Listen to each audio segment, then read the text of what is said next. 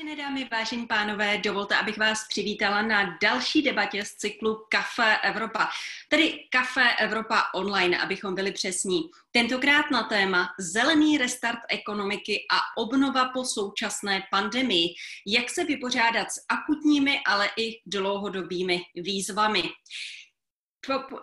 Naše pozvání přijali tři hosté. Naším prvním hostem je paní Dana Balcarová, předsedkyně výboru pro životní prostředí a poslankyně poslanecké sněmovny parlamentu České republiky a také členka Pirátské strany. Dobrý večer. Dobré odpoledne. Naším dalším hostem je Filip Dvořák, člen představenstva a předseda sekce hospodářské politiky z Hospodářské komory České republiky. I vás tady zdravím. Dobrý den. A naším třetím hostem je Martin Sedlák, programový ředitel ze Svazu moderní energetiky. I vám dobrý den. Dobrý den. Pořadateli této debaty jsou zastoupení Evropské komise v České republice, Institut pro evropskou politiku Europeum a mediálním partnerem této debaty jsou hospodářské noviny. Setkáváme se tady v pozměněném formátu, přešli jsme už před nějakou dobou vzhledem k té koronavirové situaci do online prostředí, takže kávu si dnes může dát každý pouze na své straně monitoru. Nicméně otázky můžete klást prakticky tak, jak jste zvyklí a můžete je klást v průběhu celého tohoto setkání, v průběhu celé této eh, debaty. Dotaz můžete položit eh, tedy, jak říkám, prakticky kdykoliv eh, přímo pod stream do komentářů a také můžete lajkovat neboli dávat, stisknout vždycky tlačítko, to se mi líbí u dotazů, které vás třeba zajímají, kterým chcete dát preferenci a v momentě, kdy tady nějaký dotaz bude mít těch lajků víc, tak eh, dostává eh, prioritu a pokusíme se ho zodpovědět, jakmile eh, to bude v naší debatě možné.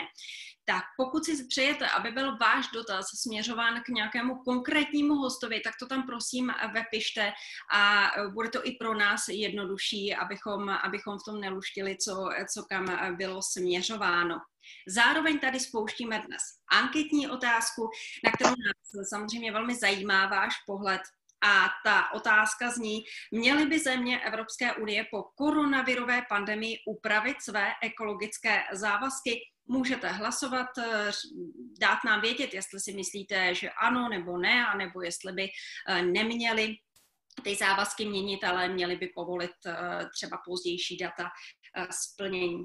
Eh, moderátorkou dnešní debaty budu já, Kateřina Etrichová, a myslím, že můžeme jít na to. Máme za sebou, a to za sebou říkám opravdu s velkým respektem, tvrdou vlnou koronavirové pandemie napříč světem a je to záležitost, která ovlivnila a postihla snad všechna odvětví hospodářství od průmyslu po cestovní ruch.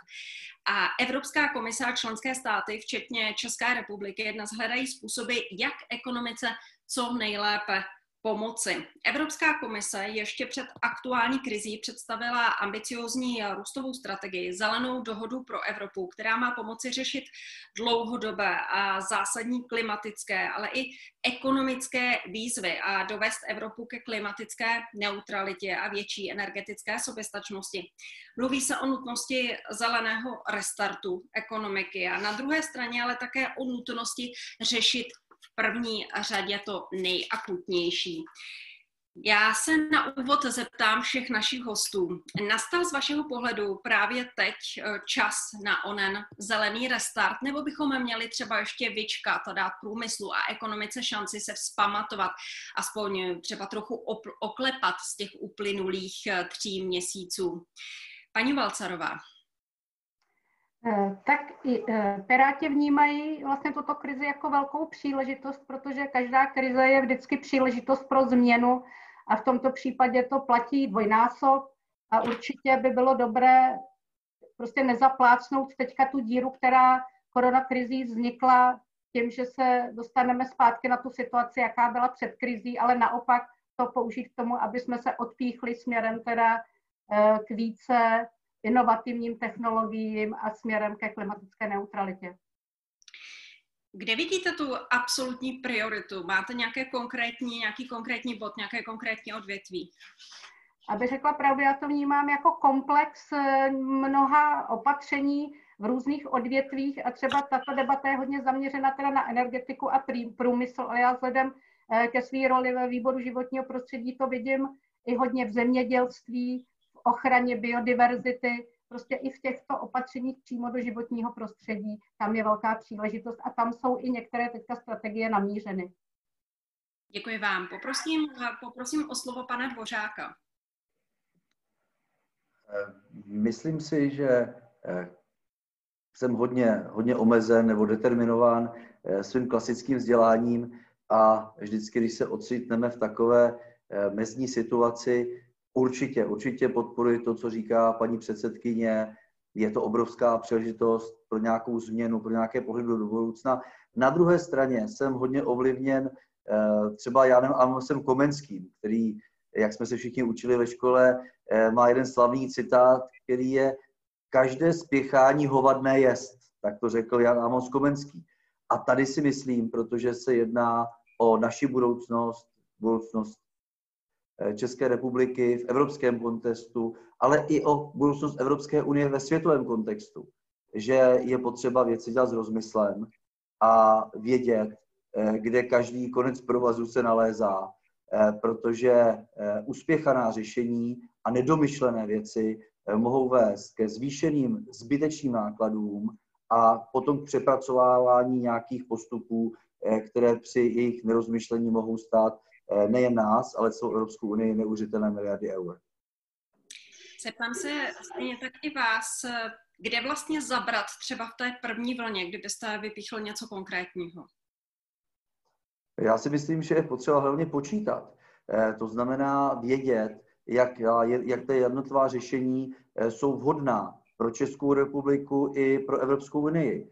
Eh, jednak je potřeba, protože Green Deal je náš, evropský, jednak je potřeba se kouknout za hranice Evropské unie, aby jsme náhodou v Evropské unii nespěchali směrem, jiným směrem, než spěchá zbytek světa aby jsme nezachraňovali naší, naším vlivem eh, potom to, eh, na co třeba zbytek světa eh, naprosto rezignuje. Tady si myslím, že je nezbytná celosvětová dohoda, protože životní prostředí není jenom české, evropské, to je prostě celosvětové. Jednáme o celosvětové dohodě a tam si myslím, že musíme nejvíc zabrat. Děkuji vám. A poprosím o slovo i vás z pohledu eh, zase vašeho sektoru energetiky. Hm.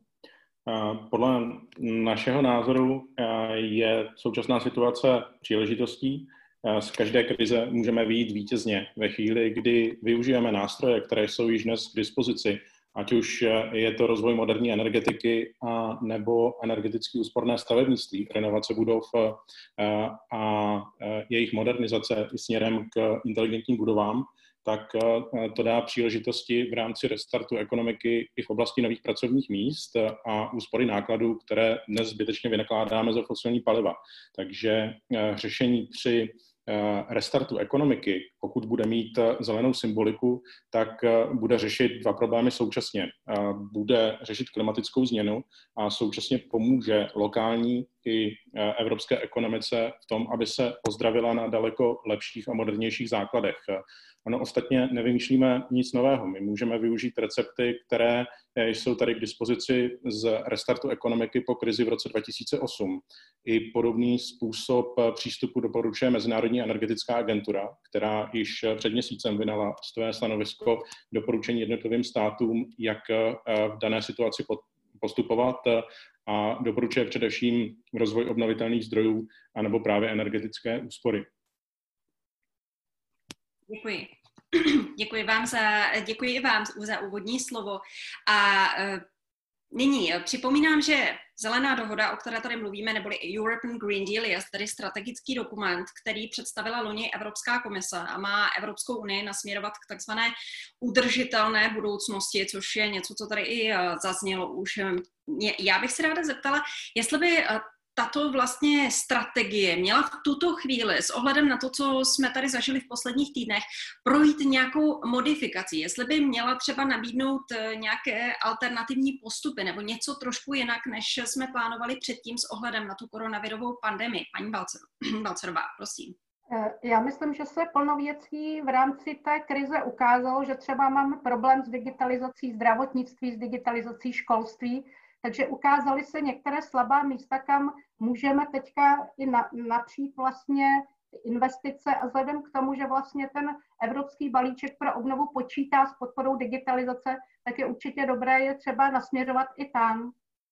Stejně tak jako školství, vlastně znalostní školství. Ukázalo se, že že vlastně dá se i učit více doma, dá se pracovat víc na, jako home office, jo, že i to bude příležitost prostě i pro malé a střední firmy prostě mít své zaměstnance doma. Je ta, ukázalo se plno různých možností a plno různých slabin. Pane Dvořáku, vidí třeba právě v tomhle, v těch home officech, a, nebo respektive vidí v celé té situaci benefity právě podnikatele, nebo spíše to vidíte, vidíte jako negativně? Já si myslím, že to je determinováno určitým druhem podnikání. Eh, já třeba neuvěřit, já osobně eh, v rámci eh, tom rozprchnutí se zaměstnanců do home officeu si myslím, že musí nastat v mnohých firmách určité sociální vyprázdní, protože firmy taky jsou o týmovém duchu, o spolupráci, o komunikaci mezi jednotlivými lidmi a to prostě prostřednictvím dálkového spojení a řešení home office prostě nelze zajistit. Eh, takže určitě home office pro určité specifické profese eh, je vhodný. Eh, tam asi ta situace se dále vyvíjí. Mě dneska třeba, a to se netýká, teďka jsme hodně odbočili od zelené dohody, vyděsilo, že některým školám se to hrozně zalíbilo a budou pokračovat v prohlubování učení z domova. Myslím si to z mého pohledu, už dost, řekl bych, ne příliš mladého člověka, že to jde přímo proti trendu, aby děti spolu komunikovali, aby vytvářeli týmy, aby se učili spolupracovat. Prostě povede to k rozpadu společnosti. Děkuju. Pane Sedláku, vidíte vy nějaký prostor pro modifikaci zelené dohody, něco konkrétního třeba pro vás, z vašeho pohledu zase pro váš sektor? Hmm. Um, Určitě jsou tady nějaké zkušenosti, které nám uplynulé měsíce dali. Když se budu držet témat, které otevřeli právě mý předřečníci, tak je to částečně digitalizace.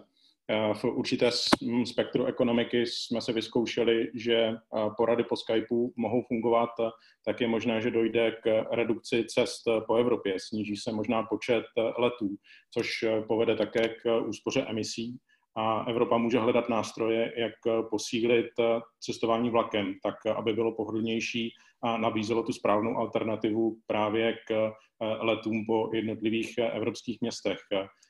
To, co se současně ukazuje jako nový směr, který právě nabízí plán pro oživení evropské ekonomiky, tak je možná větší důraz na vodíkové hospodářství, právě v kombinaci s využitím obnovitelných zdrojů, tak, aby se mohl dekarbonizovat i evropský průmysl. A nebyl nucen odcházet někam do Asie, ale zůstal tady a mohl využívat zelené zdroje právě v kombinaci s rozvojem větrné nebo solární energetiky by to vodík mohl umožnit. Takže to jsou nové směry, které by mohla Evropa ještě více posílit právě v rámci Evropské zelené dohody. Děkuji. Já vám možná rovnou položím otázku, kterou, eh, která se mimochodem eh, opakuje u vícero, vícero našich eh, diváků. A první tady položil pan Zdeněk Steinbauer, který je tady velice konkrétní. Co říkáte nesmyslnému projektu na výstavbu v Dukovanech, když výroba z jádra je drahá? Na obecně na tu výrobu z jádra se, se ptá několik diváků. Mm-hmm. Když to vezmu od oficiální strategií České republiky, Česká republika počítá s výstavbou nových jaderných reaktorů v platné energetické koncepci z roku 2015. Pokud se vláda rozhodne, že nové jaderné reaktory potřebuje, tak by ta diskuze měla být naprosto transparentní. To, co jsme viděli v uplynulých týdnech, tak úplně neodpovídá tomu, Eh, jak by se takto strategické projekty měly v České republice diskutovat. To, že vláda zařadí bod eh, nízkoemisního zákona na poslední chvíli do svého eh, jednání na konci dubna a nevede se k tomu nějaká diskuze, například i v rámci opozice, tak určitě není cestou, jak zvyšovat důvěryhodnost v rozhodnutí vlády. A potom jsou tady jiná řešení, která nabízejí zajímavější ekonomiku než právě výstavba nových jaderných reaktorů. Ono ostatně výstavba nového jádra by přišla až za nějakých deset let. Pokud se současně bavíme v souvislosti se současnou situací o oživování ekonomiky, tak bychom se měli také zaměřovat na projekty, jako jsou právě obnovitelné zdroje, které mohou přispět k tvorbě nových pracovních míst a ekonomickému impulzu již v těchto měsících.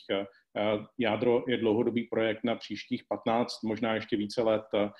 Je to úplně jiná kapitola, než na kterou by se Česká republika v momentálním stavu, kdy potřebuje zachraňovat českou ekonomiku, měla soustředit. Děkuji. Mám tady eh, ještě otázku jednu z řad diváků od paní Jaroslavy. Já sama jsem pro různé ústupky ve jménu ekologie třídím, jezdím na kole, vadí mi nadměrné cestování letadly. Nicméně, a to musím přiznat, v době koronavirové krize jsem si život třeba bez plastových rukavic nedovedla představit. Pečivo, které nebylo balené v igelitu, jsem nekupovala a už nekupuji. Nejhygieničtější bylo používat vše jednorázové a následně to vyhodit auto místo MHD bylo samozřejmostí. Jak veřejnost přesvědčit, že tohle není dobře? Myslím třeba plasty, auta, když nás právě to týdny chránilo před virem. Existuje nějaký plán? Otázka směřuje k paní Balcarové. Já myslím, že to bylo výjimečné řešení pro výjimečnou situaci, kdy jsme se všichni potřebovali chránit.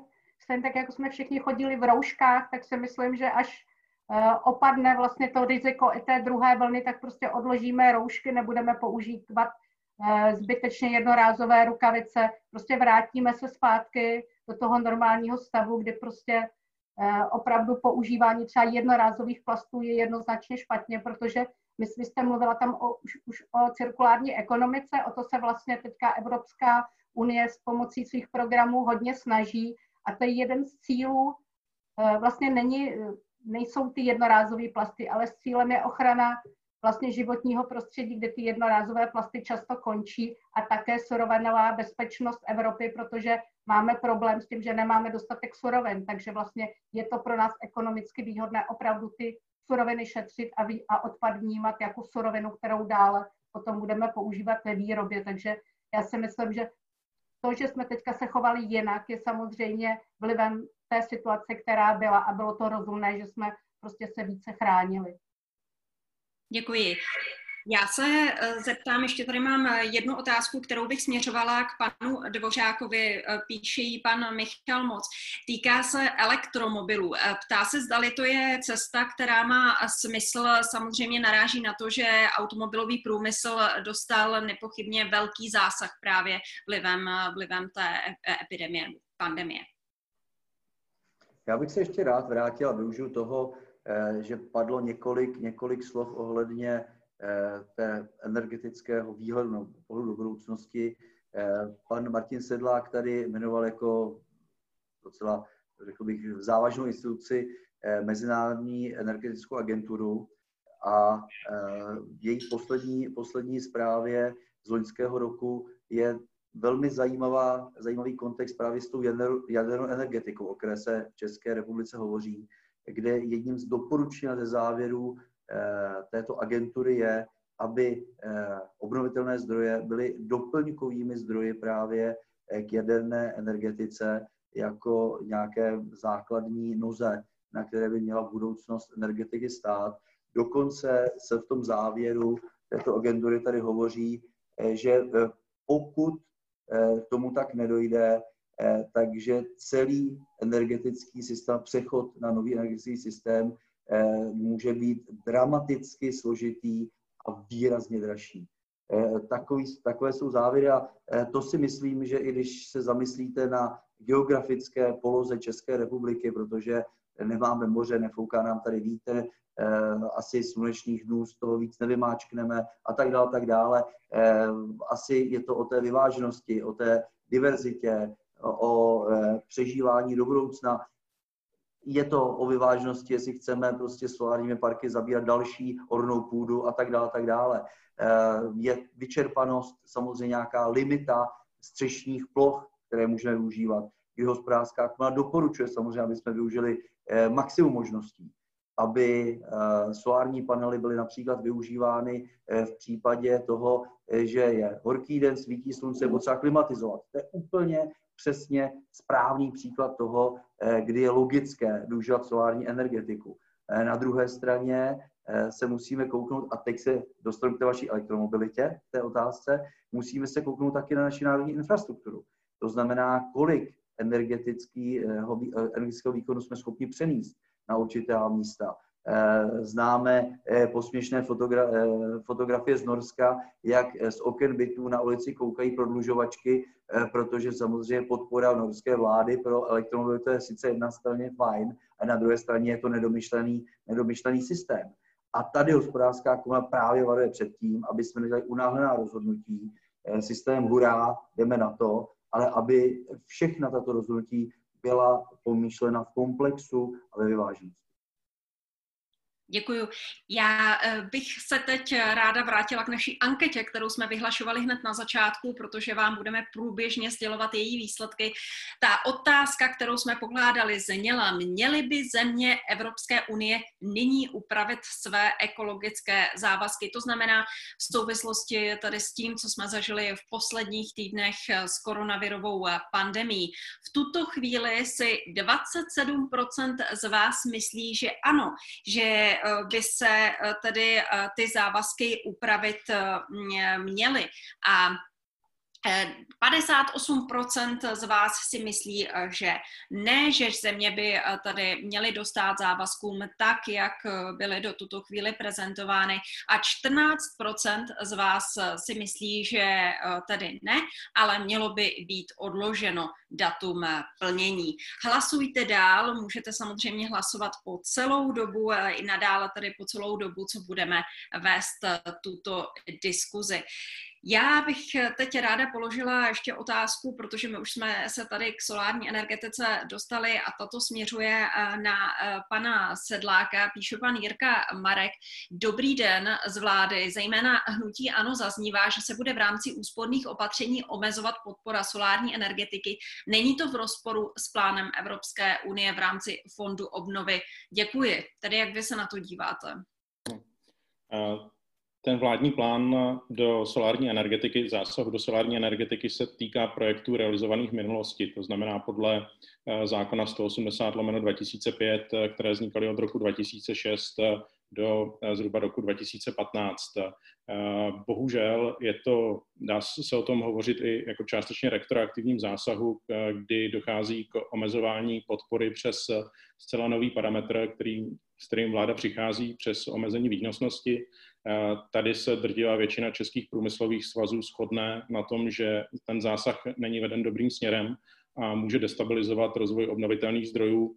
Svaz průmyslu toto opatření kritizoval, jestli se nepletu, také hospodářská komora v rámci mezirezortního připomínkového řízení upozorňovala, že by nemělo docházet k diskriminaci podpory jednotlivých obnovitelných zdrojů a podmínky by měly být shodné pro jednotlivé typy obnovitelných zdrojů, tak jak byly nastavovány ze začátku co se týče dopadu tohle z toho kroku, pokud by bude schválený, novela zákona právě v těchto dnech míří do poslanecké sněmovny, takže eh, se snad eh, v horizontu týdnu, možná měsíce dostane na první čtení a můžeme ho možná potom i okomentovat eh, paní poslankyně, jakým způsobem se na tento zásah dívají Piráti ale kdyby to prošlo, není to dobrý signál vůči dalším investicím do obnovitelných zdrojů.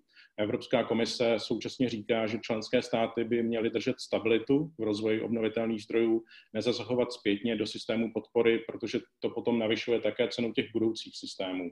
Eh, česká vláda se zbytečně ohlíží za minulostí podpory obnovitelných zdrojů, eh, místo toho, aby se zabývala právě tou budoucností. V Česku chybí například systém tržních podpor, který známe z Německa, ale i z Polska, takzvané aukce, ve kterých zájemci soutěží o výkupní ceny a získávají ty, ty ekonomicky nejefektivnější projekty. Vede to k zlevňování eh, rozvoje obnovitelných zdrojů Bohužel zase v České republice máme přístup takový, že vláda se vybrala jenom určité technologie, které chce tímto tržním mechanismem podpořit a ten nejlevnější systém, kterým je, jsou fotovoltaiky, tak je, má být z těchto aukcí vyloučen. Tak věříme, že k tomu proběhne nějaká otevřená politická debata a podaří se vládu přesvědčit o tom, aby stabilizovala prostředí pro rozvoj obnovitelných zdrojů a současně technologicky neutrálně otevřela příležitosti do budoucna.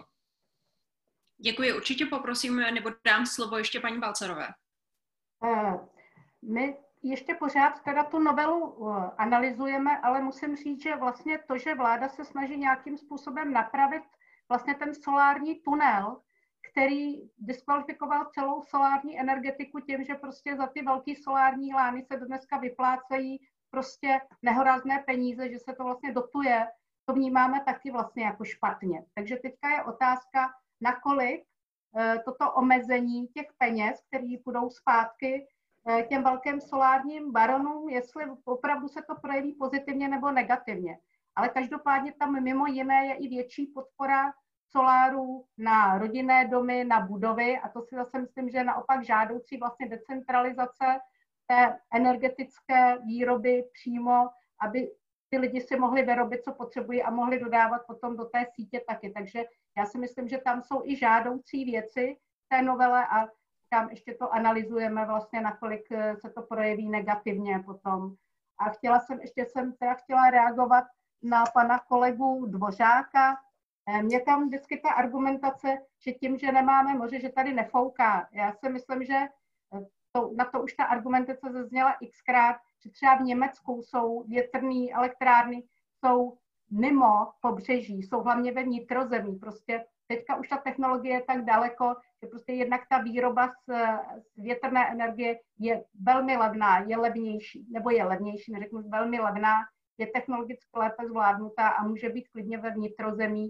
A to třeba, co e, třeba tvrdil ministr Havlíček nebo Brabec, že si to starostové nepřejí mít na svém území větrné elektrárny, tak když toto oni prohlásili do médií, tak jim potom přišel dopis, který podepsalo na 30 starostů, že oni by si to velmi rádi na svém území nechali postavit, protože by rádi stáli o to levnější energii. Takže já si myslím, že v této oblasti panuje hodně moc nepravd a že si každý nahrává trošku na tu svoji hm, ideologii, kterou zrovna tlačí. A potom ještě bych ráda zmínila k jádru. Eh, Piráti mají na to názor ten, že u toho případného výstavby nového jaderného bloku je největší problém geopolitická bezpečnost a potom teda ekonomika, protože ta jaderná, jaderný blok, když by se stavil, tak by to byla ohromná zátěž a ta energie vyrobená z jádra prostě je mnohem dražší dneska, než vyrobená z obnovitelných zdrojů. Nehledě na to, že ta technologie má docela problémy a kde se dneska staví jaderné bloky a ve Finsku, tak mají problémy, že už se jim to několikrát prodražilo pořád není dostavěno. A to ještě nemluvím o problému jadernými úložišti, úložišti jaderných odpadů. Děkuji, pane, pane Dvořáku. Vy chcete reagovat, předpokládám. Velmi rád. Eh, začneme od třeba těch větrníků. Eh, eufemisticky eh, těm větrníkům v krajině se říká externality, protože eh, bez toho větrníku, který vizuálně známe třeba z cesty mezi Drážděnem a Berlínem, tak to nefunguje. Eh, tam jsou ty obrovské roviny, kudy fouká, tak samozřejmě omlouvám se, Eh, nechtěl jsem zdržovat, ale je to i o těch, eh, o té německé placce, na rozdíl od českých, českých pahorkatin. Druhá věc je, druhá věc je o potom diverzifikaci výroby a rozpadu centrálního zásobování elektrickou energií, kdy zatím neexistuje žádný, žádný systém, který by, nebo žádná, žádné posouzení nebo žádný model, který by řekl, kde je až ten stupeň Eh, toho, eh, té decentralizace, kdy určitě, určitě eh, decentralizace pomáhá tomu, aby nebyly spojené náklady s přepravou, a energie na velké vzdálenosti a další a další problémy, zatížení sítí.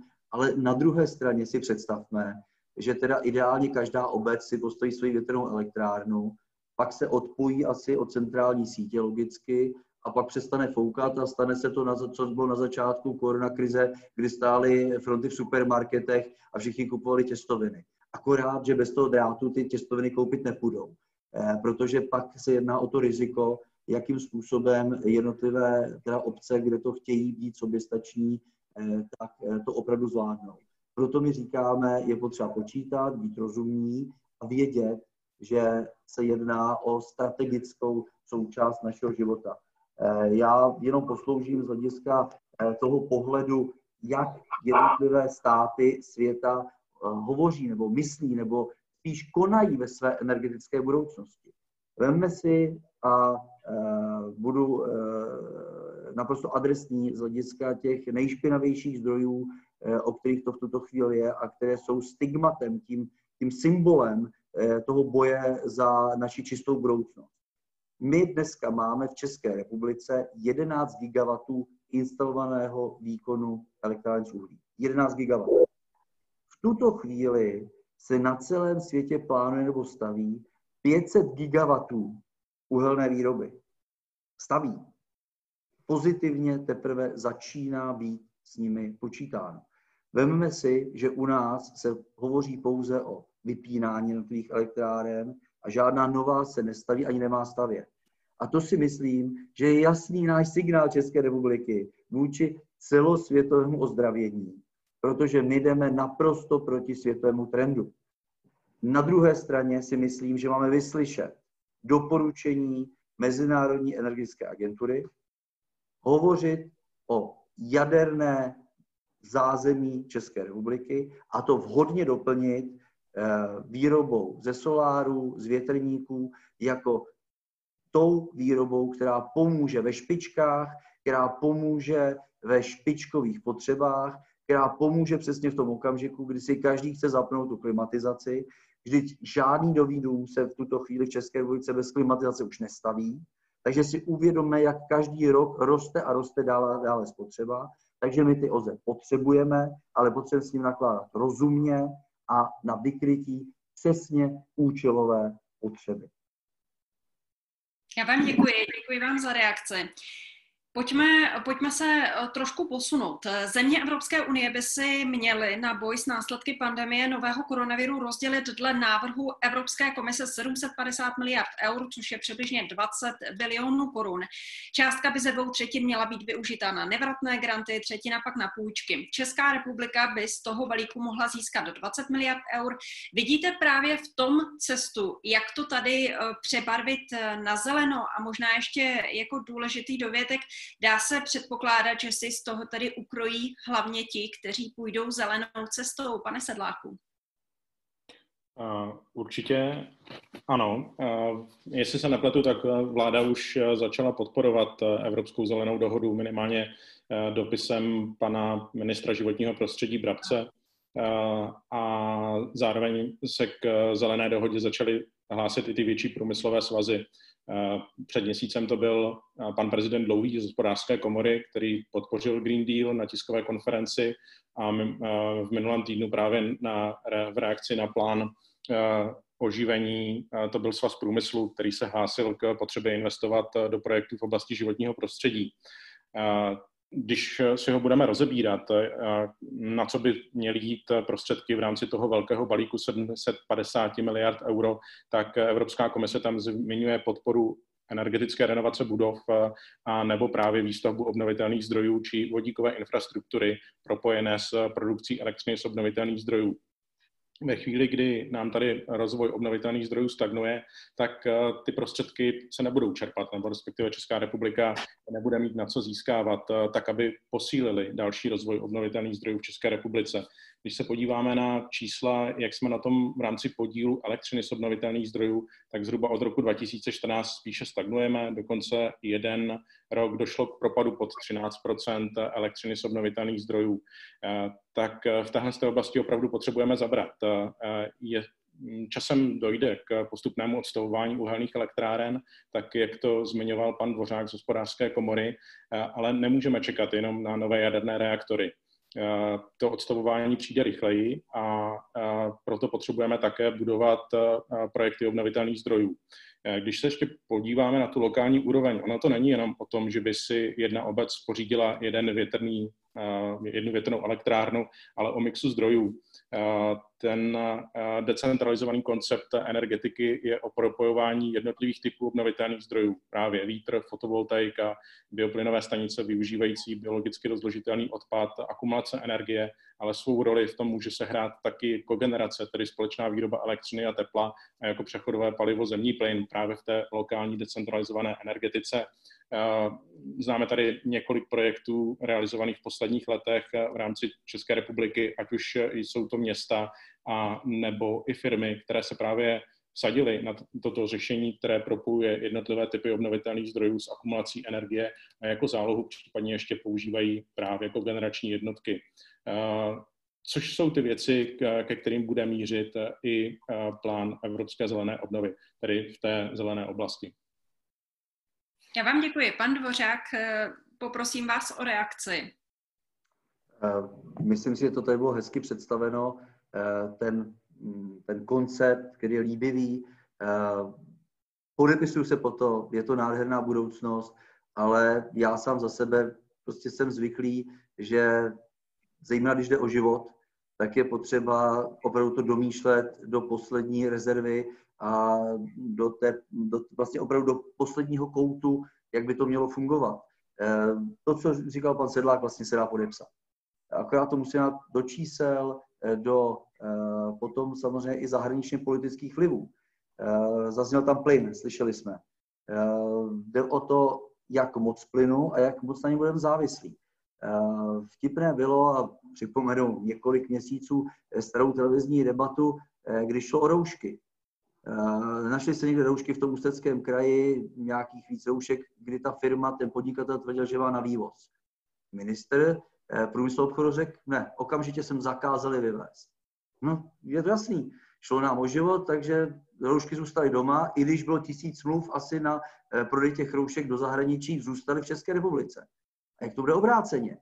Když my budeme závislí na tom, že od někoho máme dostat plyn, asi ten minister průmyslu té jiné země v tom nějakém okamžiku, který může přijít, tak řekne stop. My potřebujeme plyn pro nás, tak out. Nikam se eh, plyn nebude vyvážet.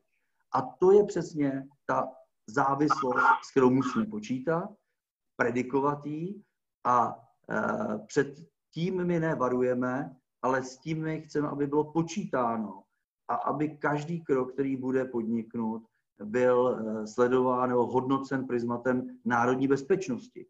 Právě v případě koronakrize, a jsem rád, že tenhle ten pořad se jmenuje eh, Ekonomika, budoucnost, zelený, zelený úděl pod vlivem koronakrize, právě ten ukázal, jak je blížší košle než kabát, když přijde, eh, přijde do úzkých. Samozřejmě, když svítí sluníčko, tak to se to všechno povědá, akorát když přijde trošku přeprška, tak už každý utíká potoka. Koukněme si, jak jsme všichni závislí na Číně. Každý by se teďka rád vyžil s Čínou, že to vlastně spáchal. Nemůže, protože všichni potřebují něco dovíc z Číny. Koukněme si, jak z hlediska našich budoucích technologií, z hlediska materiálového jsme závislí na Číně kolik elektronika, energetika spotřebuje vzácných kovů. Jejich zásoba je především v Číně. S tím já Tak já vám děkuji, já vám děkuji za reakci. Já předám slovo ještě paní Balcarové, aby, aby se dostalo na všechny rovným dílem. Děkuji. Děkuji za slovo. Já jsem se možná chtěla vrátit k tomu, proč vlastně eh, máme zelenou dohodu pro Evropu a je to hlavně proto, že vlastně se potřebujeme, potřebujeme reagovat na rychle postupující klimatickou změnu a proto ty cíle mířejí na obnovitelné zdroje, na zdroje, které prostě nemají eh, nějaký velký externality a nepoškozují životní prostředí, což u toho jádra je prostě poměrně problematické. A chtěla jsem říct, že eh, určitě všechno dělat rozmysl, s rozmyslem, určitě se na to připravit, dělat analýzy, podklady, na to samozřejmě nějaký čas je, ale vzhledem k tomu, jak rychle postupuje klimatická změna, tak právě proto se zvyšují ty cíle na snižování emisí. Proto vlastně ten rok, ten závazek nebo ten cíl Evropské eh, unie do roku 2050 být klimaticky neutrální se ukazuje, že by mohl být dokonce málo. A potom právě bude krize, která může být mnohem větší a ty dopady budou mnohem eh, eh, jak bych říkala, bolestivější vlastně pro nejenom celou Evropu, ale pro celý svět. Takže my s tímhletím vědomím bychom k tomu měli přistupovat. Že koronakrize je ukázka takové jako spíš menší krize, která má nějaké časové omezení, ale ta klimatická krize, která se blíží, na tu prostě je potřeba reagovat pokud možno co nejdřív a jít tím směrem úplně jako jednoznačně tam jako není kam uhýbat. A já jsem moc ráda za to, že prostě máme teďka nastavený eh, docela hodně peněz a záleží, jak si Česká republika dokáže dobře nastavit dotační programy, protože s tím jsme často měli problémy, že ty dotační programy nebyly dobře nastaveny a to myslím, že bude teďka alfa a omega toho, jak my dobře využijeme ty zdroje, která, které Evropa teďka nějakým způsobem připravuje a budou to ohromné peníze, opravdu ohromné peníze. Paní Balcerová, já s dovolením zůstanu ještě u vás, protože mám tady pro vás otázku od eh, pana Jirky Marka. Rád bych se též zeptal na otázku odpadového hospodářství. Počítá se v rámci zeleného restartu s výstavbou nových spaloven v České republice jakožto nejekologičtějšího způsobu likvidace nevytříditelného odpadu, či jsou naše kapacity dostatečné pro splnění našeho závazku o omezení skládkování, který byl několikrát odsunut do budoucnosti? Děkuji. Eh, musím říct, že jsem to docela studovala. Eh, tam je velká podpora toho um, cirkulární ekonomiky nebo oběhového hospodářství, ale teda o spalovnách jsem tam eh, neviděla, že by to byla podporovaná a nejlepší technologie. Já si myslím, že se musíme snažit maximálně vytřídit to, co prostě jako odpad vzniká a že máme v tuto chvíli v České republice asi čtyři velké spalovny a podle těch analýz, co jsem viděla, by to mohlo být dostačující, anebo se můžou někde postavit malé lokální spalovny, ale musíme si uvědomit, že to riziko, že se někde postaví velká spalovna a bude to vlastně velká investice, tak aby se ta investice nějakým způsobem vrátila, tak bude pořád chtít vlastně další odpady jako svoje palivo. A to je potom problém, protože to bude proti cílům recyklace. Bude to vlastně chtít pořád další krmení pro sebe a tam je velké riziko jako se to stalo třeba v některých skandinávských zemích, kde si postavili hodně spaloven a teďka mají problém, protože prostě potřebují, potřebují mít něco, co budou spalovat a čím budou třeba vytápět obce, tak jak to mají nastavené teďka. Děkuji vám. Já dám ještě jednou prostor našim divákům. Ptá se pan Honza Lukéš, reaguje na pana Dvořáka. Uhelné elektrárny se možná v globálním měřítku staví, ale je potřeba se podívat, kde. Je jasně vidět, že Západ elektrárny uzavírá a budují se hlavně v rozvojových oblastech, které nutně a akutně potřebují levné a rychlé zdroje. Například Indie. Je opravdu žádoucí srovnávat se s Indií a ne se západní Evropou? Já s tím posluchačem, divákem úplně přesně souhlasím. Problém je fyzika. Problém je v základním vzdělání, kdy víme, že plyny se šíří eh, bez hranic všemi směry a v tomto případě samozřejmě eh, plyny, eh, skleníkové plyny, které vypouštějí ty jednotlivé elektrárny, nemají determinaci pro území toho státu, v kterém zrovna jsou vypuštěny. Prostě ten problém je globální.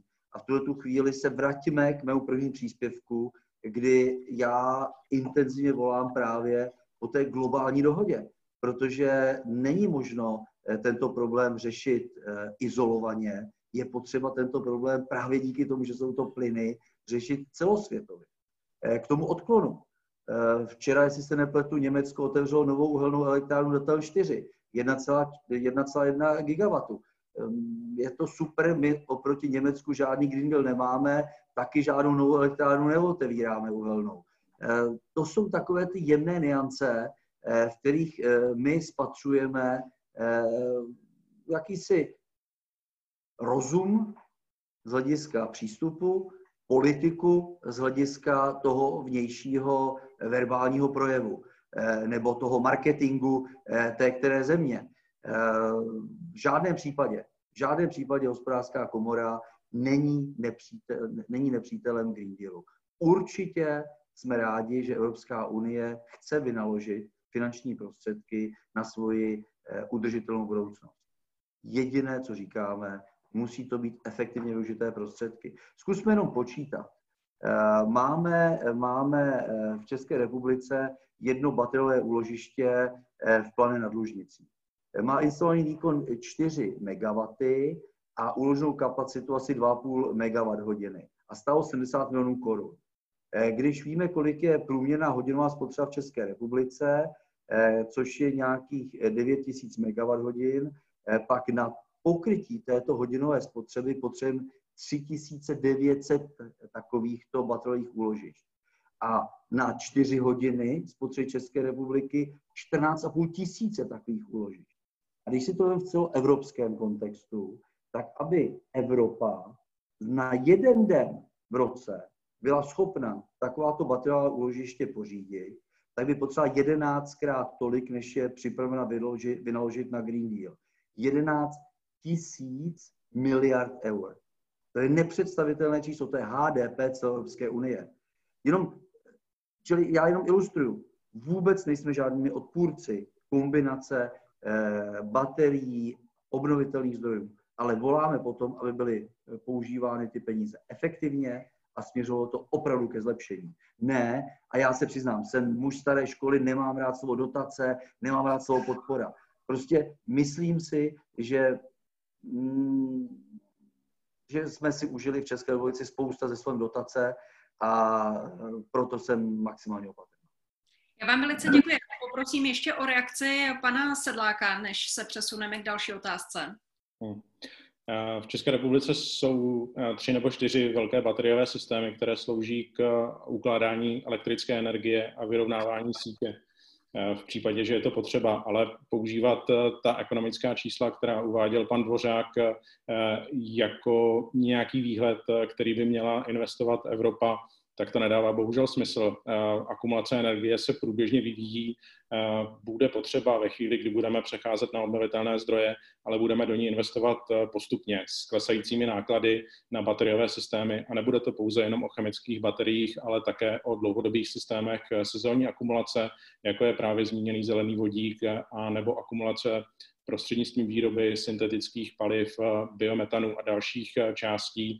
Takže hm, ten obrázek zase bude daleko komplexnější než jedna větrná turbína u vesnice nebo jedna baterie eh, v plané nad Lužnicí. Byť je to skvělý projekt, který podpořilo Ministerstvo průmyslu přes operační programy, ale zkusme to nevytrhávat z kontextu, jakým způsobem se bude energetika vyvíjet, ale de facto i popisovat v těch reálných vizích studie proto jsou v rámci Evropy k dispozici, eh, stačí se je načíst. Například eh, Evropská zastřešující asociace pro solární energetiku Solar Power Europe eh, vydala před měsícem právě scénáře dekarbonizace Evropy prostřednictvím výstavby obnovitelných zdrojů a akumačních systémů a ta čísla nejsou tak hrozivá, jako uváděl právě pan Dvořák. Já vám, já vám děkuji za reakce a za doplnění. Já jenom připomenu, že vy stále ještě můžete hlasovat eh, a odpovídat na naši otázku, která zněla, měly by země Evropské unie nyní upravit své ekologické závazky. Průběžné hlasování vypadá tak, že více než polovina z vás, 55%, říká, že ne. 25% eh, z vás si myslí, že ano a pouhých 10%, tedy ta nejmenší část, říká ne, ale mělo by se odložit eh, datum plnění. Můžete samozřejmě dál hlasovat a my budeme mezi tím pokračovat eh, v diskuzi a v debatě. Pojďme se eh, jako podívat nebo zůstat ještě u toho celoevropského pohledu, protože položím otázku, kterou jsem zaznamenala právě i mezi diváky a pokusím se ji nějakým eh, způsobem eh, sjednotit. Zasažení evropských států koronavirem eh, není rovnoměrné a my jsme na tom poměrně dobře, zatímco třeba jižní státy, příkladem Itálie nebo Španělsko, utržili v krizi větší šrámy, jak tu zelenou linku sjednotit. Jde mi o to, že pro ty nejpostiženější státy může být naplňování závazků eh, Green Dealu prostě bolestivější, ne nemožné. Mluví se i o tom, že eh, vlastně Green Deal je spíš vlastně pro mm, doby dobré a v těch dobách zlých prostě eh, je jeho splnění, naplnění komplikovanější. Paní Balcarová, bude to sjednotit nějak, aby jako všichni tedy jednotně naplňovali Green Deal? Eh, já, já bych jenom řekla, myslím, že nejde o to, aby jednotně naplňovali Green Deal, ale Evropská komise připravila i nějakou sérii doporučení pro jednotlivé členské státy, kam by právě měli tu podporu využít. To tam, kde vlastně mají ty rezervy a tam ty peníze by měly jít třeba pro Českou republiku, to je aktivní zaměstnanost a možnosti rekvalifikace a získávání digitálních dovedností. Že třeba toto je u nás jako nedobře pokryto, takže oni tam chtějí, aby my jsme ty dotace měli nasměrovaný tímto směrem. Nebo chtějí podpořit malé a střední firmy, za což jsem hrozně moc ráda, protože naše vláda spíše příznivec těch velkých firm a velkých koncernů. Takže ona vlastně Evropská komise si zanalizovala, kde, kde ta země může nejlépe investovat ty dotace, tak aby to té ekonomice pomohlo a vlastně tím nám i trochu pomáhá. A současně také bude chtít, aby se čerpání dotací vyhodnocovalo a sledovalo se, jak to vlastně v té ekonomice funguje. Takže já tam nevidím nějaké obavy, že některá země by ty dotace nebo tu příležitost nedokázala využít. Jde o to, aby se to vždycky využilo ne nějak školomecky, že všichni budou čerpat stejně na stejné věci, ale tak, aby se ta země podle těch svých potřeb dokázala ty peníze co nejlépe využít. Pane Sedláku, sdílíte tento optimističtější pohled? Ano, souhlasím s, s paní poslankyní s tím, že Evro, ten plán Evropy zatím ještě není v přesnějších konturách, ale umožňuje právě členským státům, aby přišli s projekty, které vyhovují jejich místním podmínkám, tak aby Evropa nerubovala něco na násilně do jednotlivých členských států, ale bude to v rámci našich plánů přijímáno. No, možná, jestli můžu vzít tu vaši otázku, ještě ji malinko posunout eh, s tím, že některé členské státy Evropy již eh, řadu dobrých kroků, které ukazují směr, jakým způsobem by mohlo jít oživování ekonomiky, dělají.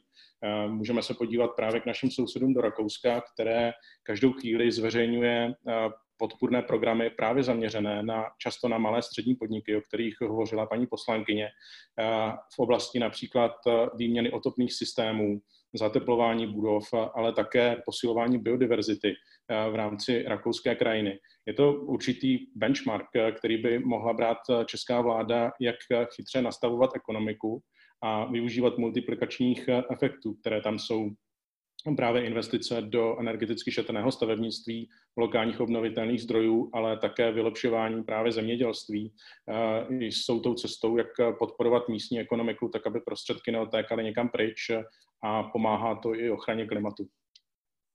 Děkuji vám. Pane Tvořáku, eh, i vás zase zeptám na tuto otázku a poprosím vás o váš pohled na tuto věc.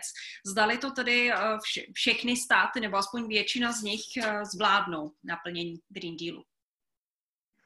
Já si myslím, že v evropském kontextu bude teďka následovat právě diskuze po probrání se z koronavirové, z koronavirové deprese a právě na evropské úrovni si musí státy potvrdit vzájemně svoji ochotu dál pokračovat v nastartovaném procesu. Já si myslím, že tam bude logicky, logicky mít nějaké spoždění, protože není možné se dostat do původních, původních, původních čísel a časů. A pokud ani v Evropě nebudeme schopni eh, tu dohodu mezi sebou dodržet, eh, tak v celosvětovém kontextu už je to úplně směšné. Já vám eh, děkuji za reakci a mám tady diváckou otázku. Pan Martin Pangrát se ptá, paní Balcarová, jak Evropa s podílem 7% na celosvětové produkci CO2 ovlivní klimatickou změnu. Věříme, že zbytek světa bude následovat našeho příkladu, nebo máme plán na to, jak zbytek světa strhnout? No, my musíme zbytek světa strhnout. To je právě ten úkol Evropy, která prostě technologicky na to má. Je to vlastně v tuto chvíli asi nejbohatší kontinent a eh, dohodla se všemi svými vlastně státy, že chce být lídrem v této oblasti vlastně chce být lídrem v obnovitelných zdrojích, v adaptačních opatřeních, v mitigačních opatřeních, to znamená v opatřeních na snižování emisí. A je to velká příležitost pro náš průmysl, je to, je to vlastně cesta, jak nastavit inovace, proto aby ten průmysl byl moderní, konkurenceschopný. Budeme mít i konkurenční výhodu a určitě ve světě bude velká poptávka po těch technologiích, protože ten svět dřív nebo později začne reagovat tak, jako ta Evropa. A my vlastně chceme být vzorem a já jsem za to moc ráda. Samozřejmě to není jednoduchá pozice, ale nemůžeme, podle mě ten argument, že Čína třeba toho tolik nedělá, nebo Amerika, to by nás nemělo zastavit. Prostě my na to máme a chceme být tím lídrem. Děkuji. Ještě jedna otázka od pana Pangráce na pana Sedláka. Domníváte se, že Evropská unie bude světovým lídrem ve zvýšení účinnosti obnovitelných zdrojů, skladování a dálkovém přenosu energie? Já možná zkusím spojit odpověď i na tu předchozí otázku. Evropa, ale také Spojené státy jsou zodpovědné historicky za emise skleníkových plynů.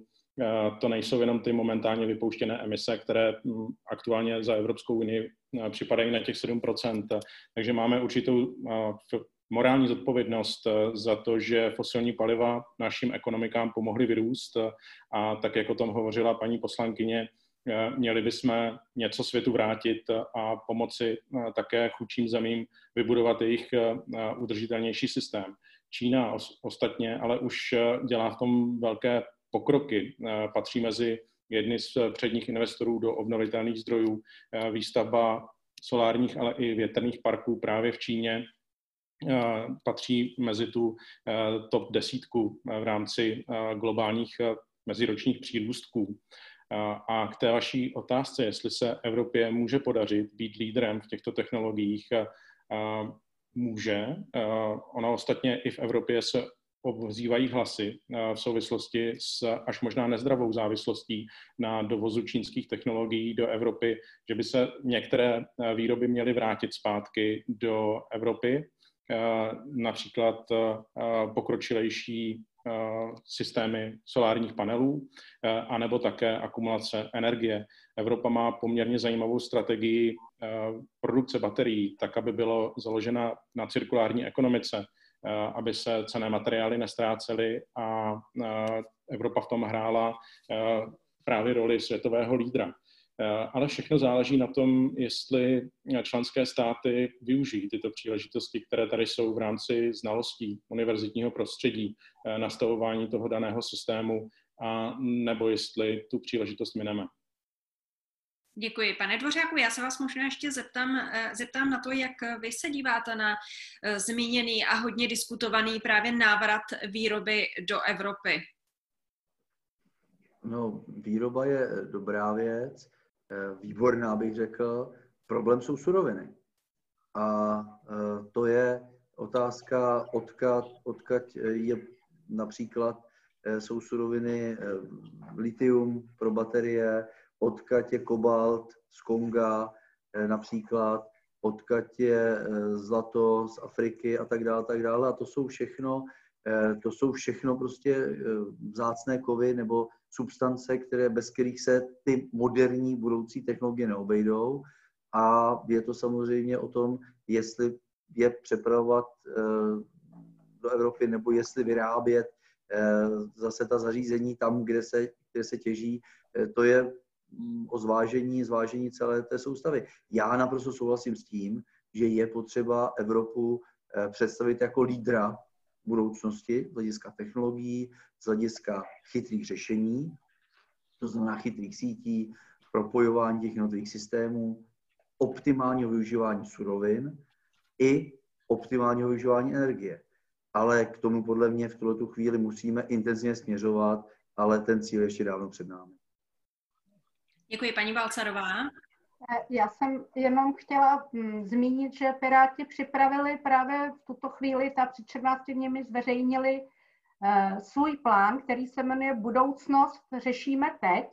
A právě je o tom, že my se toho musíme chopit i politicky, prostě poslanecké sněmovně, i třeba v regionální politice, opravdu jako jít tím směrem a prosazovat tu politiku, prosazovat i legislativu, která vlastně tím směrem půjde, která bude podporovat udržitelnou ekonomikou, bude podporovat obnovitelné zdroje, zaměstnanost. Vlastně ta, ta, ty inovace jsou ohromná příležitost pro zaměstnanost a my nechceme být montovnou, chceme být moskovnou. Už dlouho o tom vlastně je v českém eh, prostředí velká diskuze, že bychom rádi, aby se sem vrátil ten chytrý průmysl, prostě aby to nebyl ten tradiční, prostě těžký, takový ten prostě fosilní skanzen, to už být nechceme. Paní Balcerová, já u vás s dovolením eh, ještě chvilku se trvám, protože mám tady otázku od pana Vladimíra.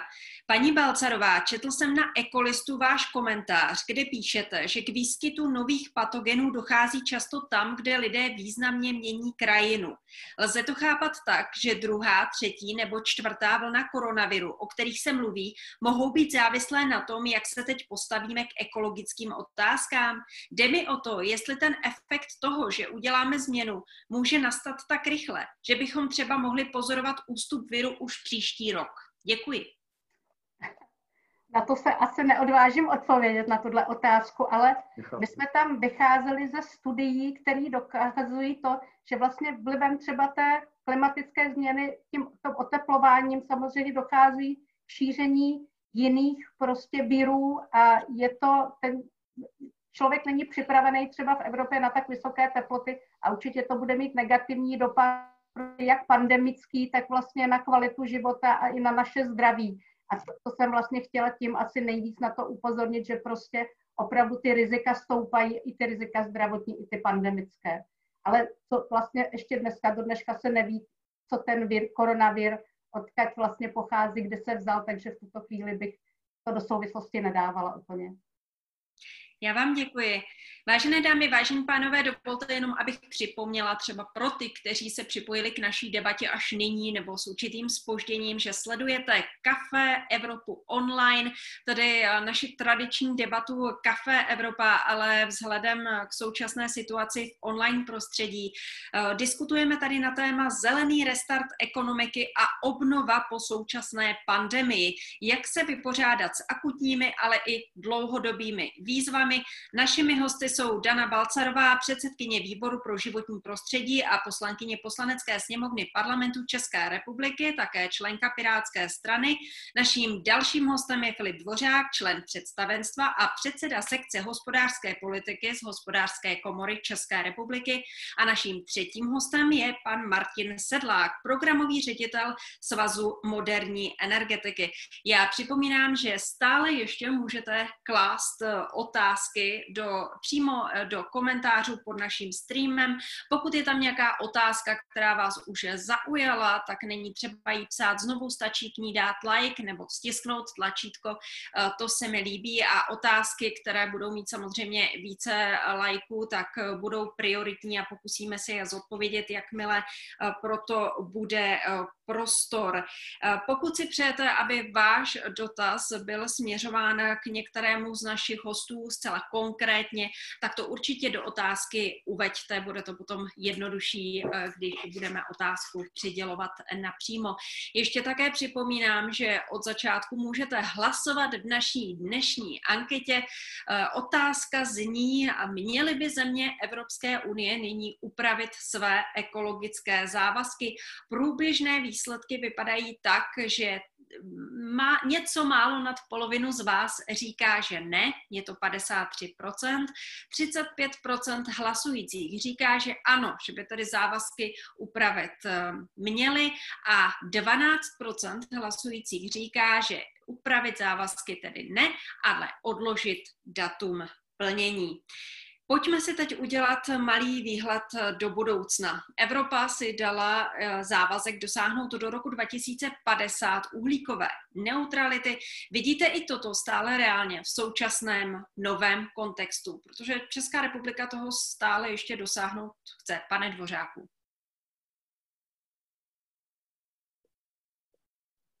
Už jsem se pustil, omlouvám se. Eh, já si myslím, že eh, je to velmi ambiciozní, ambiciozní závazek eh, nebo ambiciozní myšlenka, cíl ambiciozní. Eh, zatím současný, současná, eh, současné možnosti České republiky, že bychom to zvládli, tomu nenasvědčují. Pane Sedláku, vidíte to obdobně nebo máte na to pozitivnější pohled? Vidím to optimističtěji než pan Dvořák. Je to stále dosažitelný cíl, ale nesmíme de facto prováhat. Tak jako v České republice jsme prováhali to uplynulé desetiletí v budování nových obnovitelných zdrojů. Pokud bychom tak pokračovali i mezi lety 2020 a 30 jinými slovy, že by jenom obnovitelné zdroje v Česku narůstaly kosmeticky, tak se nám to nepovede. A pokud by podobně postupovaly i další evropské státy, tak nás naplnění takto ambiciozního cíle bez sporu mine. Naštěstí jiné státy mají ambicioznější strategie. Například Španělsko přijalo svůj, svou strategii klimatické neutrality, chce být prvním evropským státem, který to dosáhne, zbavit se fosilních paliv nejenom v energetice, ale také v dopravě a v dalších součástech ekonomiky a podobných států v Evropě přibývá. Bude z toho těžit místní ekonomika ze své nezávislosti i z nových pracovních míst. Česko by podobně ambiciozní strategii potřebovalo také, ale když se podíváme na některé dílčí materiály vlády, tak se tam objevují podobné impulzy, ať už je to investiční strategie České republiky, anebo inovační strategie Česka, která obsahuje impulzy k, směrem k nízkouhlíkové anebo bezuhlíkové ekonomice. Eh, ať už eh, jsou to lokální obnovitelné zdroje, energetické úspory, zateplování budov a podobné věci. Jenomže stále jsou to strategie, které jsou napsané na papíře. Eh, chybí nám ten drive, aby jsme dané strategie využili a reálně je realizovali. Ještě konkrétní věc, která by nám mohla pomoci naplnit strategii klimatické neutrality, je samotný přístup vlády. Když si například vezmeme, že eh, skoro dvě třetiny vládních budov eh, nesplňují energetický standard alespoň C, to znamená, že vláda zbytečně i ve svých budovách plítvá energiemi, za které by mohla ušetřit 500 eh, milionů korun ročně, kdyby energeticky renovovala, například pomocí metody energetické úspor s zárukou, tak by mohla jít sama příkladem a ukázat městům, firmám i domácnostem, že to myslí s úsporami fosilních paliv vážně. Tak by bylo potřeba nejenom, aby vláda nepsala možná promyšlené strategie, ale dělala konkrétní kroky, které nás vedou k bezuhlíkové ekonomice. Děkuji. Paní Balcanová, váš pohled na to, jestli to tedy splníme nebo nesplníme?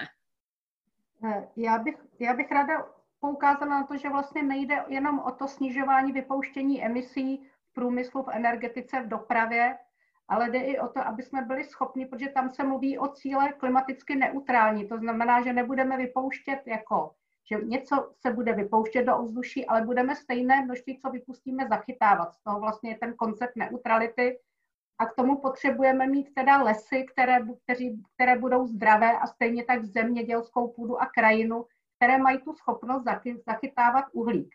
A to je, vidíme, jak vypadají dnešní lesy, to je prostě opravdu žalostné, takže je potřeba změnit také systém hospodaření v lesích k tomu, aby byly prostě zdravější, aby dokázali reagovat nejenom na teda zachytávání uhlíku, ale aby eh, fungovaly jako adaptační opatření, to znamená u přívalových dešťů budou zachytávat vodu a v případě eh, enormních such zase budou tu vodu uvolňovat.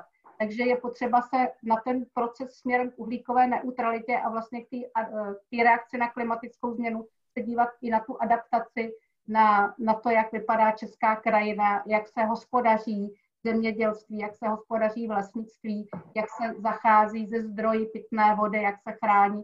Je to prostě hrozně široký komplex, který není pouze jako zaměřený na ten průmysl a energetiku, takže na to já bych ráda upozornila, že stejně takové úsilí musí být namířeno i tímto směrem.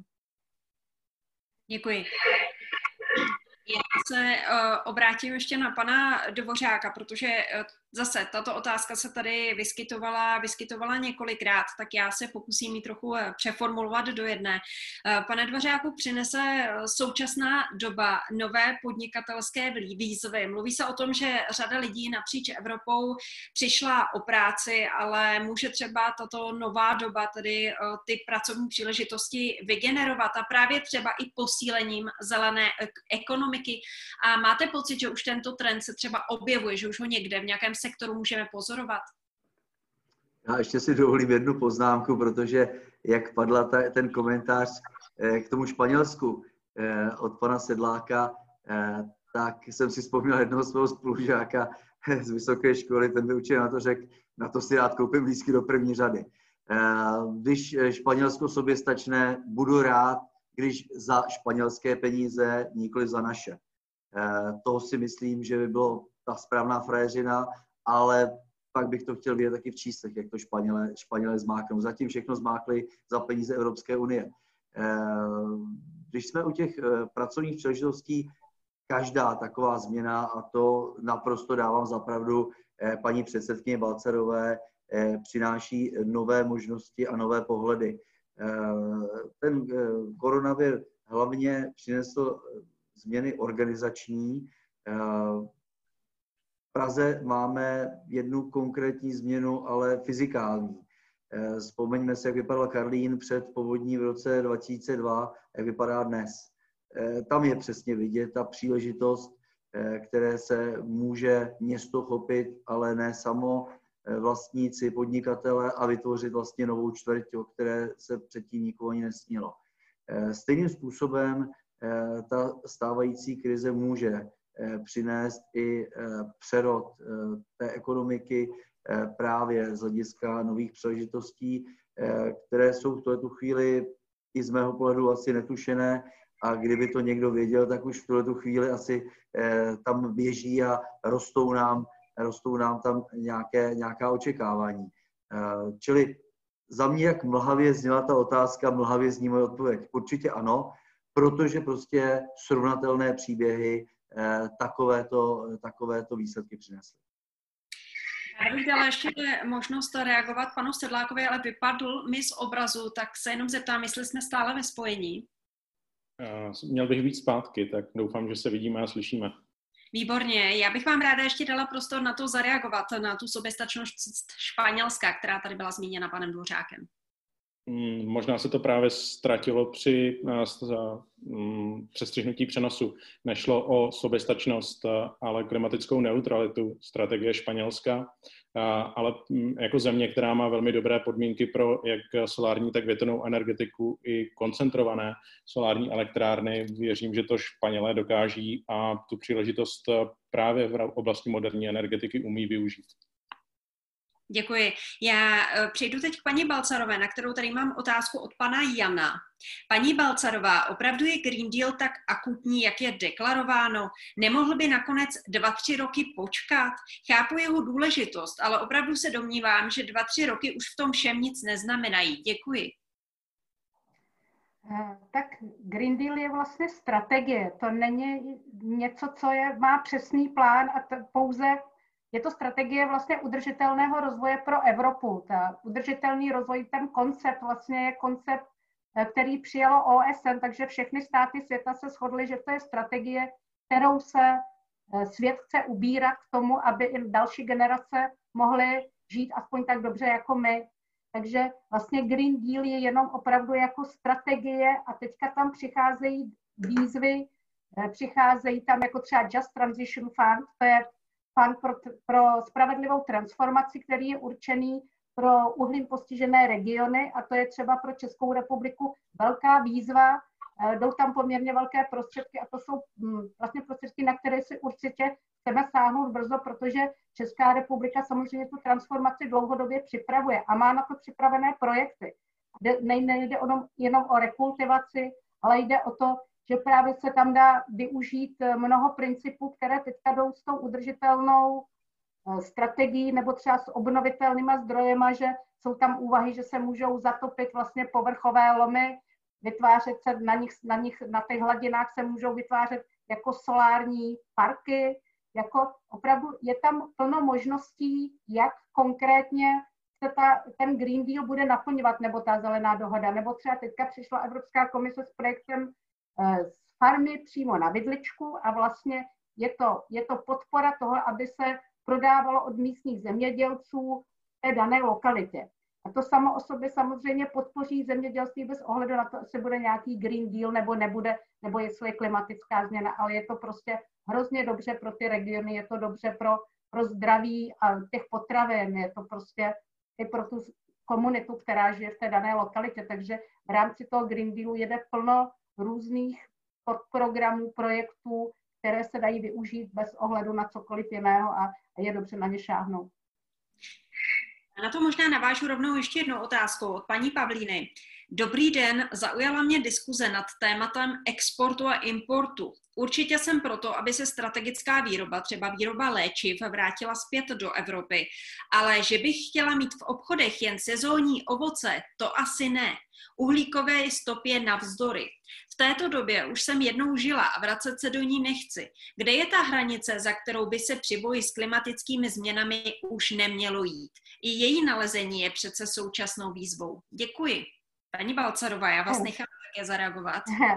Určitě ano, je to věc vždycky vyváženosti, vlastně není, není potřeba chodit do nějakých extrémů, ale kdybych měla odpovědět třeba na tu zeleninu, tak samozřejmě zelenina se dá eh, pěstovat různými postupy, dá se pěstovat prostě ve sklenících, jsou postupy opravdu, které dokážou tady pěstovat rajčata celoročně a je to i udržitelná metoda třeba, takže já si myslím, že i vlastně třeba mně se ten koncept soběstačnosti ani moc dvakrát jako nepozdává. Myslím si, že Evropa je tak velká a je schopná pro sebe vypěstovat opravdu hodně na celém tom svém území a není potřeba, aby Česká republika sama o sobě byla třeba potravě vinově soběstačná nebo energeticky soběstačná. To prostě není. Ta Evropa může být tak integrovaná a bude to v zájmu celé Evropy a potom prostě není potřeba si hrát vlastně na tu soběstačnost úplně tu malou regionální lokální. Děkuji. A ještě tu mám jednu otázku od paní eh, Karolíny. Dobrý večer. Po první vlně koronaviru je zelená dohoda k diskuzi. V diskuzi, pardon. Neznamenala by druhá nebo třetí vlna pandemie prostě její smrt? Nedovedu si představit, jak přesvědčovat k plnění ekologických závazků svět, kde budou lidé řešit nedostatek lékařské péče a postupující nemoc, na kterou zatím není lék. Eh, prosím směřovat otázku k panu Sedlákovi nebo k panu Dvořákovi. Já dám prostor oběma pánům. Tak pan Sedlák, prosím. Eh, asi budeme opakovat eh, to, co už zaznělo na začátku. Nemyslím si, že by ani druhá nebo třetí vlna eh, nějak zasáhla do připravované zelené dohody. To, kde jsme naši debatu začínali, tak byly naše společné komentáře. Myslím, že jsme se i na nich shodli, že problém klimatické změny nezmizel s koronavirem a je potřeba hledat jeho řešení bez ohledu na současnou situaci. Eh, malinko nám v tom mm, ten lockdown, eh, který jsme zažili v uplynulých měsících, pomohl. Emise globálně poklesly, ale je důležité se zaměřit na to, aby restart ekonomiky byl založený na, už na udržitelných řešeních. Jinými slovy, aby jsme právě z tlaku na to, jak zachránit a nebo dosáhnout nového růstu v oblasti ekonomiky, Eh, neudělali více škody než užitku. K tomu nám právě může zelená dohoda pomoct. Děkuji a předám slovo panu Dvořákovi, abychom splnili přání paní Karolíny a získali obě odpovědi. Určitě tady uh, jsem chtěl poznamenat to, co říkal pan Sedlák. Uh, emise jsou přímo spojený s ekonomickým růstem i s, s HDP a z robustností ekonomiky. Eh, tady vidíme, že když se vlastně Evropa zastavila, nebo většina světa se zastavila ekonomicky eh, na několik málo týdnů, eh, takže emise, emise poklesly. Tady se jedná o to, jestli jsme schopni nalézt a máme, nebo máme v tuto chvíli k dispozici právě ta náhradní řešení, kdy ta vyhýbka v tuto chvíli rovnou povede k té lepší budoucnosti, a jestli jsme připraveni se po té alternativní cestě vydat. Eh, určitě eh, i v tomto, v tomto směru eh, je připraveno mnoho příležitostí, jak se můžou podnikatelské subjekty uplatnit a mám jednu malou poznámku, která mě napadla, když hovořila paní předsedkyně Balcerová. V podstatě hodně věcí se dá dovést, hodně věcí se dá naakumulovat, největší problém v poslední době hlavně máme s akumulací energie. Eh, to znamená, to je o té soběstačnosti a bezpečnosti. Eh, málo kdo si dovede představit nebo domyslet, co všechno je potřeba napájet elektrickou energií. I ten plyn v domácnosti jeden elektriku, protože bez čerpadel se do domácností ten plyn nedostane.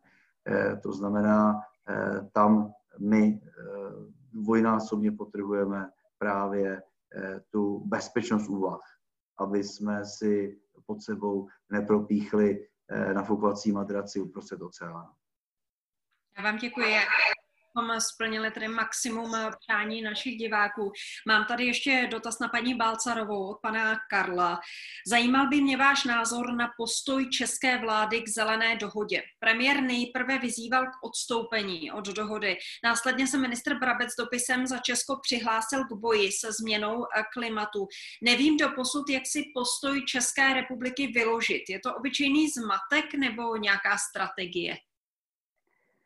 Eh, já samozřejmě do hlavy panu premiérovi nevidím, ale nebo panu eh, ministrovi Havlíčkovi, který opravdu všude, kudy chodí, tudy říká, že prostě na to nemáme vlastně na ten restart zelené ekonomiky v tuhle chvíli nebo na podporu obnovitelných zdrojů, ale na druhou stranu se vlastně chystá podpořit výstavbu nového jaderného bloku, takže jako úplně to nesedí, co říkají. Myslím si, že to je i součást nějaké taktiky, protože Eh, když před eh, rokem a půl přišla Evropská komise s vizí Čistá planeta pro všechny, tak Česká republika vlastně byla taky proti. A nakonec se vlastně přidala. Teďka vlastně to bylo to samé s tím Green Dealem. Teďka se bavíme vlastně o tom restartu, plánu restartu, tak tam také Česká republika vždycky přeslapuje, ale musím říct, že v tuto chvíli už je opravdu osamocená.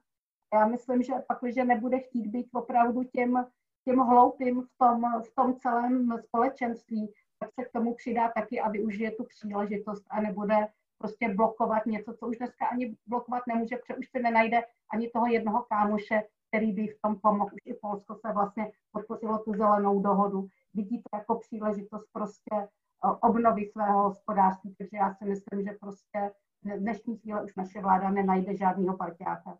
Doufám ještě to se děkuji vám za, za odpověď. Ještě tady mám pak dotaz od pana Radima. Cítíte v současném restartu potenciál pro nový rozvoj cirkulární ekonomiky? Hodně se o něm mluvilo, ale to bylo před koronavirovou krizí, která i tento sektor poničila. Stačí se hmm. podívat na Airbnb. Poprosím pana Sedláka. Já úplně nejsem expertem na cirkulární ekonomiku. Na, možná kdyby s námi byli kolegové z Institutu cirkulární ekonomiky, tak by to bylo téma pro ně, ale na, v obecné rovině se dá říct, že zase naše zkušenosti z těch uplynulých měsíců mohou být příležitostí. Plasty a jednorázové obaly pomohly zachránit gastronomické podniky. Lidé si aspoň brali jídlo sebou pomocí krabiček ale je tady důležité v rámci plastové strategie Evropské unie hledat eh, udržitelnější řešení. Eh, na místo jednorázových plastů eh, opakovaně použitelné výrobky a nebo biologicky rozložitelné plasty, ale takové, které jsou reálně rozložitelné, ne které spíše udělají více škod než, než užitku. Děkuji. Poprosím, poprosím o reakci také pana Dvořáka. My jsme mývali za mladé šusy na tyhle ty věci, takže tam eh, ta cirkulární ekonomika už dávno, dávno asi byla, eh, byla zavedena. Eh, taky nejsem odborník na cirkulární ekonomiku, takže si nedovolím nějaký hlubší, hlubší pohled, ale na druhou stranu určitě si každý z nás uvědomuje, že právě v té udržitelnosti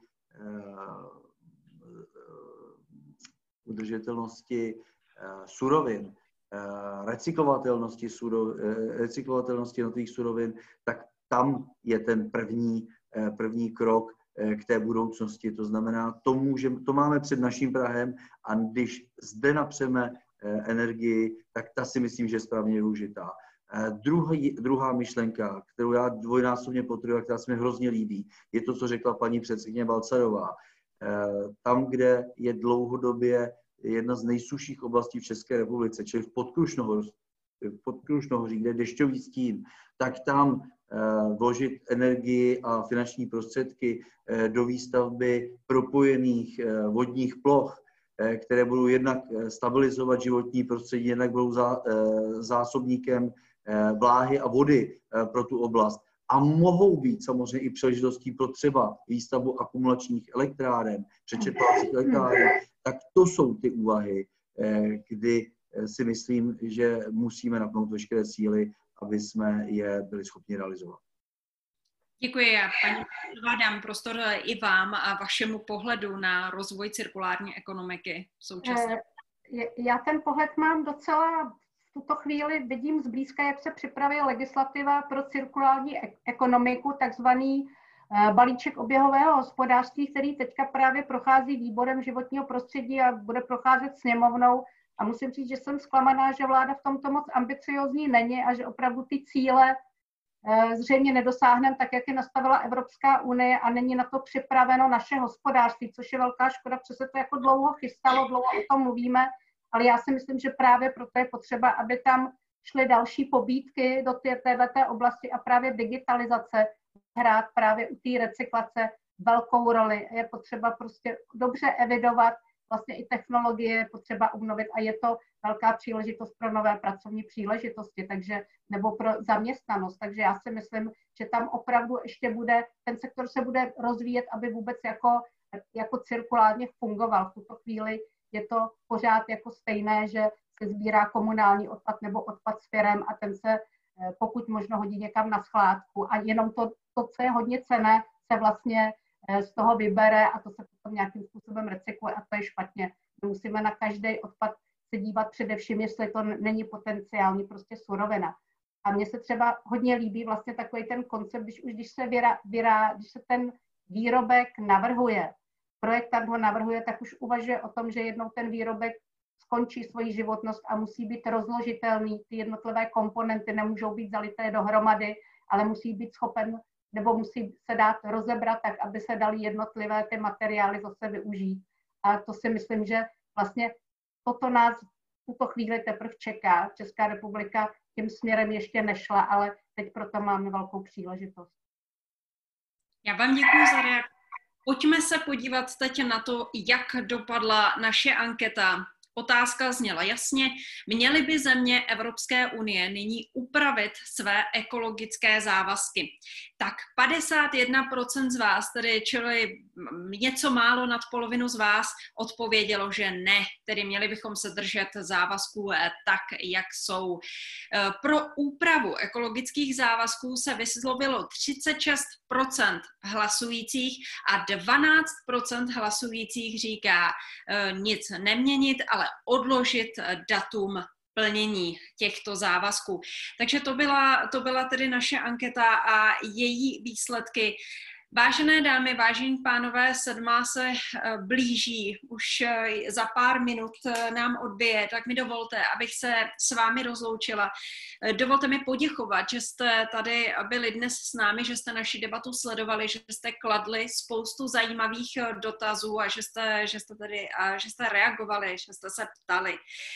Kafe Evropa online dneska proběhla na téma zelený restart ekonomiky a obnova po současné pandemii, jak se vypořádat s akutními, ale i dlouhodobými výzvami. Našimi hosty byly Dana Balcarová, předsedkyně výboru pro životní prostředí a poslankyně poslanecké sněmovny České, eh, posla, parlamentu České republiky, také členka Pirátské strany. Já vám děkuji, že jste byla dnes s námi. Já moc děkuji za pozvání. Dalším z našich hostů byl pan Filip Dvořák, člen představenstva a předseda sekce hospodářské politiky hospodářské komory České republiky. I vám velmi děkuji. Já také děkuji. A naším třetím hostem byl pan Martin Sedlák, programový ředitel Svazu moderní energetiky. I vám velice děkuji. Také děkuji a díky kolegům za zajímavou debatu.